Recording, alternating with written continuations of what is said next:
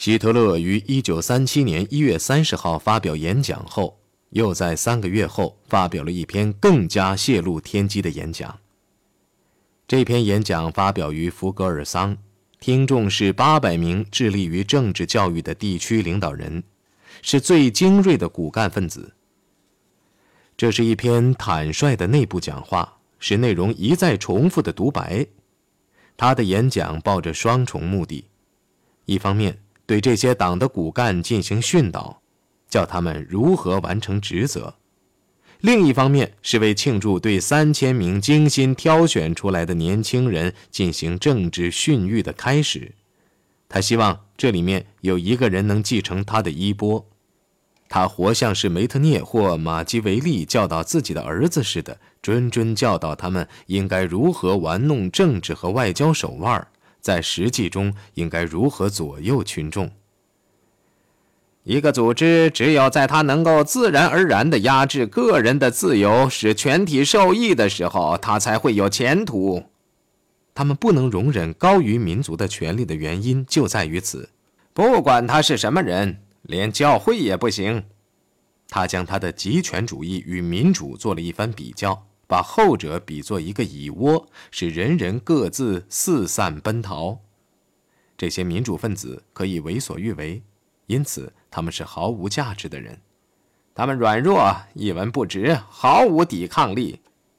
让一般人去关心会使更高级的人物头疼的问题，这是多么荒谬可笑！想象一下吧。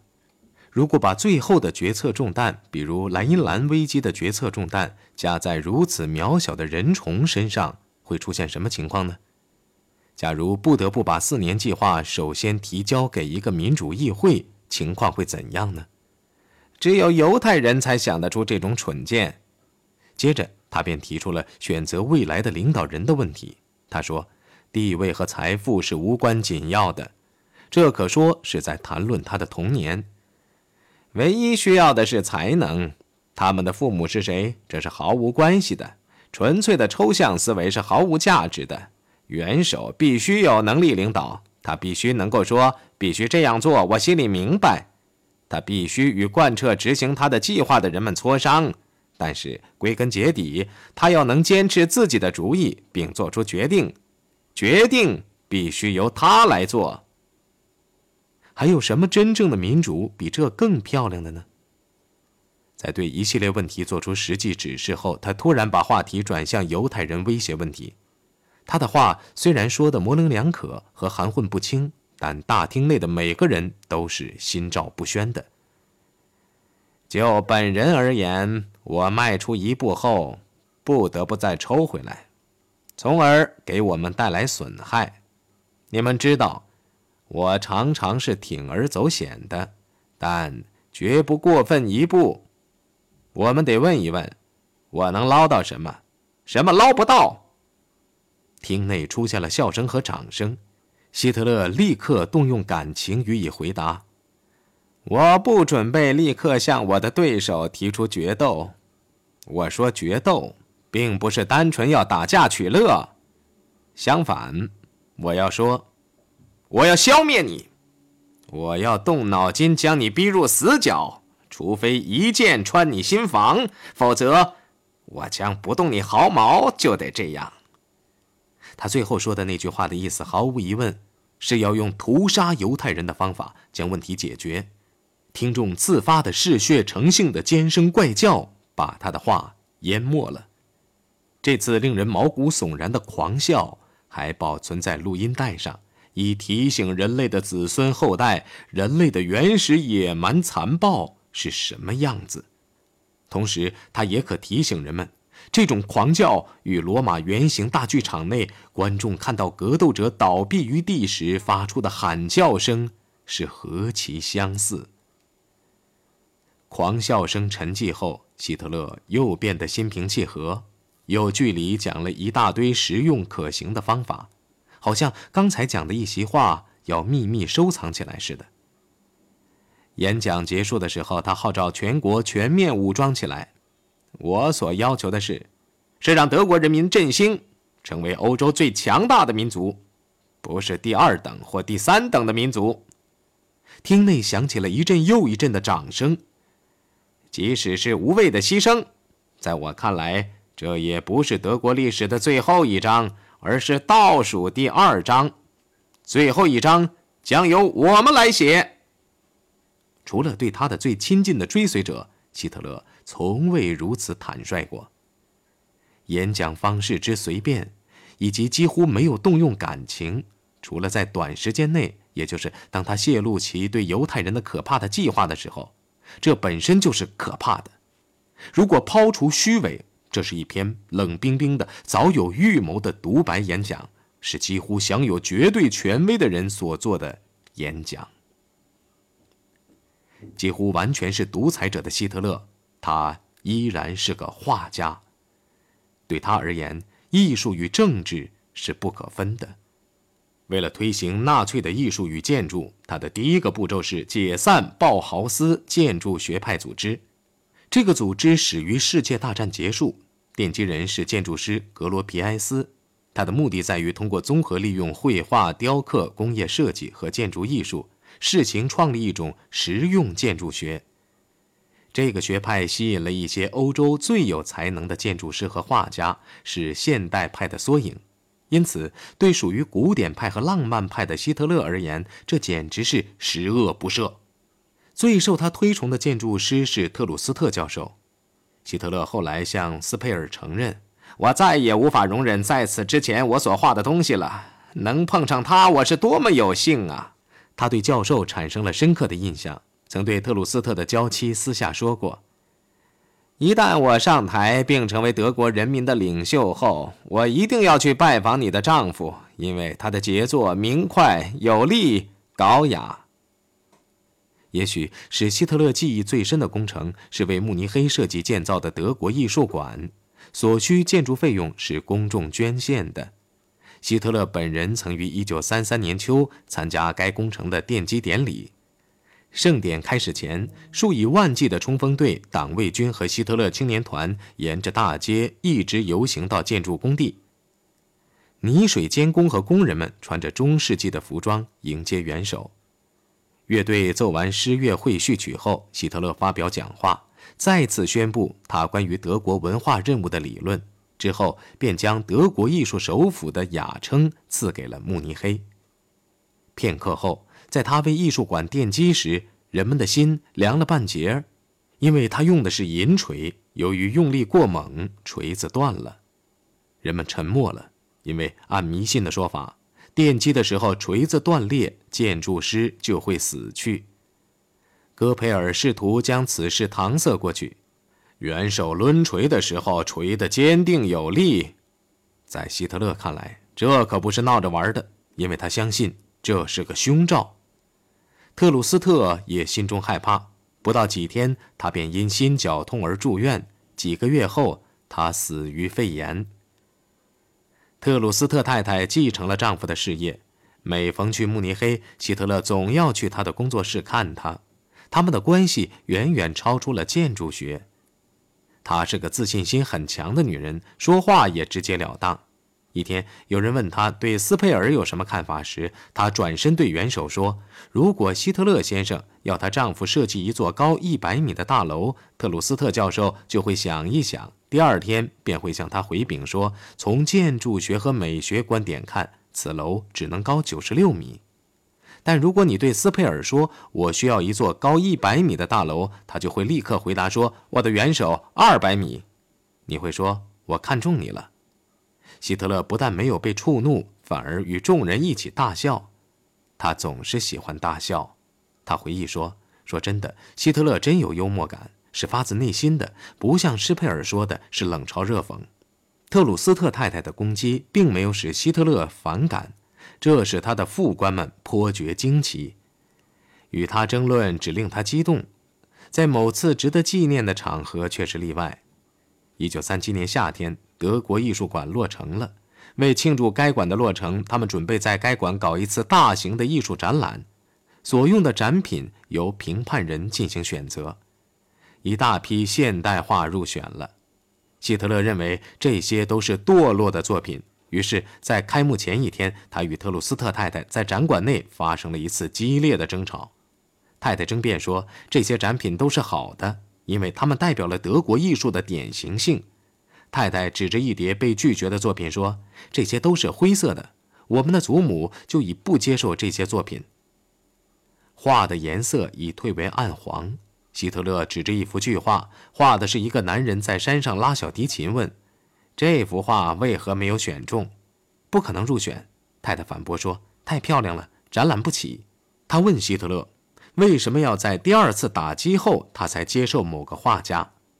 争吵越来越尖酸刻薄，随行人员都往后退缩。希特勒一直没有提高嗓门，但态度却很冷淡，并且一本正经。太太置这些风暴信号于不顾，说他自己不能背叛自己的艺术信念。元首冷冷地与他道了再见。既然您不批准我们的展品，并且又有不同的看法。我立刻退出评判团。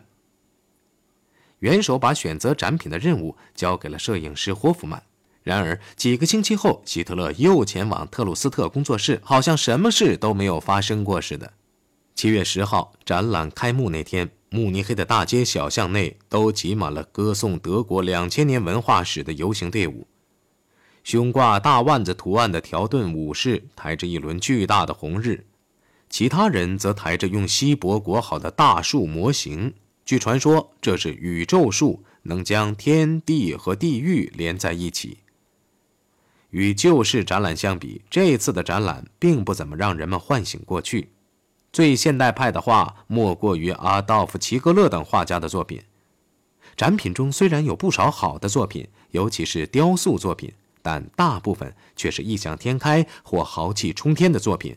不是充满田园诗意，就是充满对农家生活的幻想，对战后德国生活的困苦描写的很少。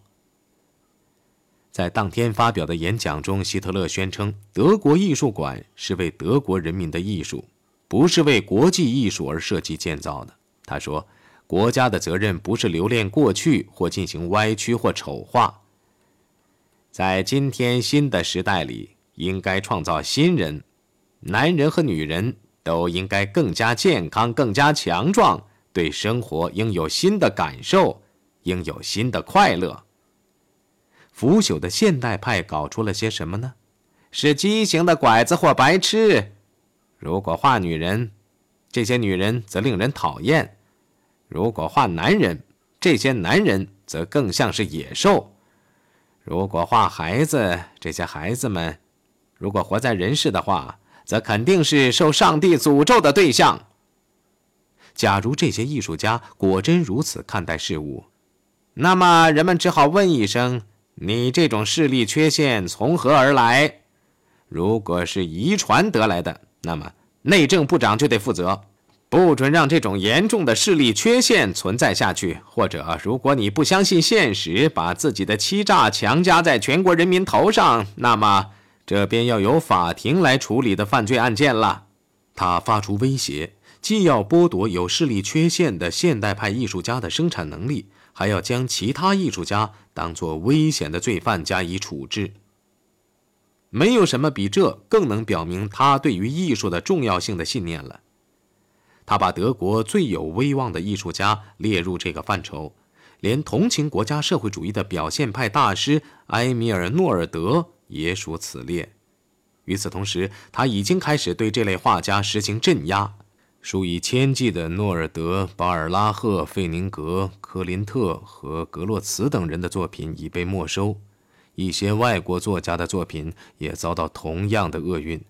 大约七百三十幅这种作品同时在慕尼黑被作为堕落的艺术展出。这些画不但没有装上镜框，并且被胡乱地挂在墙上。旁边还被加上“病态心理就是如此看待自然”，犹太人眼中的农民之类粗暴无礼的话。展览中有一部分是说明黑人艺术的影响的，还有一部分是阐明马克思主义的意识形态，再有一部分是展出犹太画家的作品。展品还包括疯人画的作品，目的在于表明现代派所创作的东西更加杂乱无章。科克斯卡创作的两幅肖像素描，竟与一个疯子画的印象派头像挂在一起。这些画家应该与他们的作品捆在一起，好让每个德国人往他们脸上吐口水。”一位参观者怒气冲冲地说。虽然类似的恶意攻击比比皆是，但这次展览后来还在全国巡展，却吸引了两百万参观者。尽管要买门票，这个人数比列队进入德国艺术馆以领略希特勒的德国艺术上品的概念的人数还多出四倍。应该承认，两百万人中，许多人是受到下流广告宣传的引诱而前往的。但是毫无疑问，许多人是为了对遭查禁的伟大艺术的成果最后看上一眼才前往参观的。那年的党代会是在九月六号开幕的。希特勒在星期一下午抵达纽伦堡，在检阅了他的贴身卫队后，他乘车进城。城内到处旗帜飘扬，教堂的钟声齐鸣，到处是欢呼的人群。第二天，在巴登维勒进行曲的乐声伴随下，和通常一样，他出现在会议大厅。宣读他的文告的瓦格纳是他的另一个声音。在将布尔什维克的暴力和流血与国家社会主义革命的温和做一番对比后，他攻击说，在过去的一年里，曾有过试图在东方和西方散播共产主义混乱的团结一致的行动。有件事是肯定的，且令人欣慰：全世界可开始在我们四周放火，但国家社会主义的德国将在大火中屹立，像白金一样。德国以和平的、公平的解决了他的社会问题，而其他国家则在犹太布尔什维主义的鼓动家掀起的罢工和恐怖主义的打击下摇摇欲坠。这篇讲话的目的是要使民众洋洋自得，而不是燃起他们的好战精神。而他自己则准备向一个盟国献媚。他知道冲突是不可避免的。墨索里尼已经同意出访德国，但有两个条件：他不带晚便服前来，应给予他与民众见面的机会；他穿一身崭新的、特地为此次出访裁制的法西斯民兵制服，于九月二十三号离开意大利。随员达到一百人。两天后，身穿简朴党服的主人在慕尼黑车站迎接了他。希特勒伸出双手向他表示欢迎。此时，鼓声大作，群众高喊“元首和总理”。墨索里尼一行沿着铺在车站里的红地毯缓缓前行，然后隆重地乘车前往元首的住处。在这里，他们首次交谈。由于墨索里尼讲德语。议员施密特便有机会将两人加以比较。由于他的头发混乱，希特勒的波西米亚式的外表看来很不整齐。他的声音很粗，有时甚至沙哑。无论是对我还是对墨索里尼说话，他常发日的卷舌音。有的时候，他双眼突然闪闪发亮；有的时候，又突然变得暗淡无光，好像神不守舍似的。墨索里尼却迥然不同。他身体笔直、坚定有力，说话时臀部不停地摆动。他的凯撒式的脑袋可以说是古代罗马人的翻版。他前额宽阔，嘴巴又大又宽，又方又大的下巴向前突出。当轮到他咒骂布尔什维克或国联时，他的语言比希特勒的要生动得多。在他的富于表情的脸上，愤怒、鄙视、坚定和狡猾的神情交替出现。他也富有拉丁人独有的装模作样的感觉，然而他的话语有恰到好处之妙，一字不多，一字不少。他们的笑的不同也使施密特印象深刻。希特勒的笑笑中含讥，墨索里尼的笑则笑得自如，发自心底。在长达一个小时的会晤中，他们在总体上同意向日本表示友好，支持弗朗哥挫败英法的野心。这是这次访问的唯一政治会谈，证明希特勒已经开始明白，试图诱使英国去承担他的扩张计划，哪怕是秘密进行，希望是微乎其微的。从那个时候起，墨索里尼便紧张地参与一系列的参观活动，既参加盛典，也公开露面。他还检阅了党卫军操正步前进的大规模游行，这使他终生不忘。参观了陆军在梅克伦堡的演习，还视察了克虏伯设在埃森的大型工厂。九月二十八号下午，参观达到高潮。当两位独裁者分成的两列火车快要抵达目的地，也就是奥林匹克运动场附近的火车站时，希特勒的专列沿着另一条轨道与墨索里尼的专列并排行驶了十五分钟。两列火车的司机为此曾排练了多日，所以这次行动进展得非常顺利和成功，使意大利人和德国人可以通过敞开的窗户进行交谈。之后，希特勒的专列便开始加速，几乎看不出来，比墨索里尼的专列先行几秒钟抵达车站。这样，希特勒便有时间走过月台，等墨索里尼的专列一停，便向他伸出手去欢迎他。这是效率之最，加上士兵们的正步操练，产生了希特勒所预期的壮观。